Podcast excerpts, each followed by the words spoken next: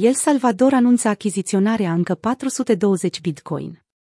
Președintele din El Salvador, Naib Bukele, a scris pe Twitter că guvernul său a profitat de recenta scădere a prețului bitcoin pentru a cumpăra încă 420 BTC.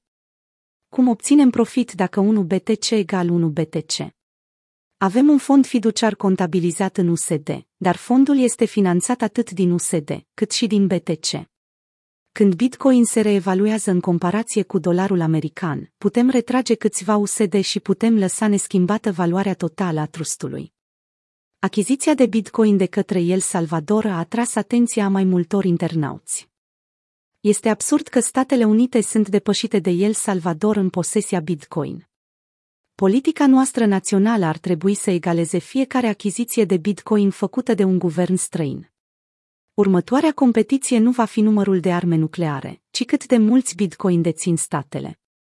Valoarea 420 bitcoin este de aproximativ 24,6 milioane de dolari. La moment, suma totală deținută de El Salvador este de 1120 BTC, care valorează aproximativ 87,4 milioane de dolari.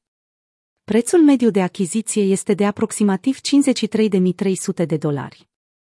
În 6 septembrie, El Salvador a cumpărat pentru prima dată 200 BTC. Când a devenit prima țară din lume care a acceptat Bitcoin ca mijloc legal de plată, a mai cumpărat 150 BTC. În 19 septembrie, El Salvador a cumpărat încă 150 BTC, ajungând astfel la 700 BTC în total. Ce părere au internauții despre achizițiile recente de Bitcoin de către El Salvador?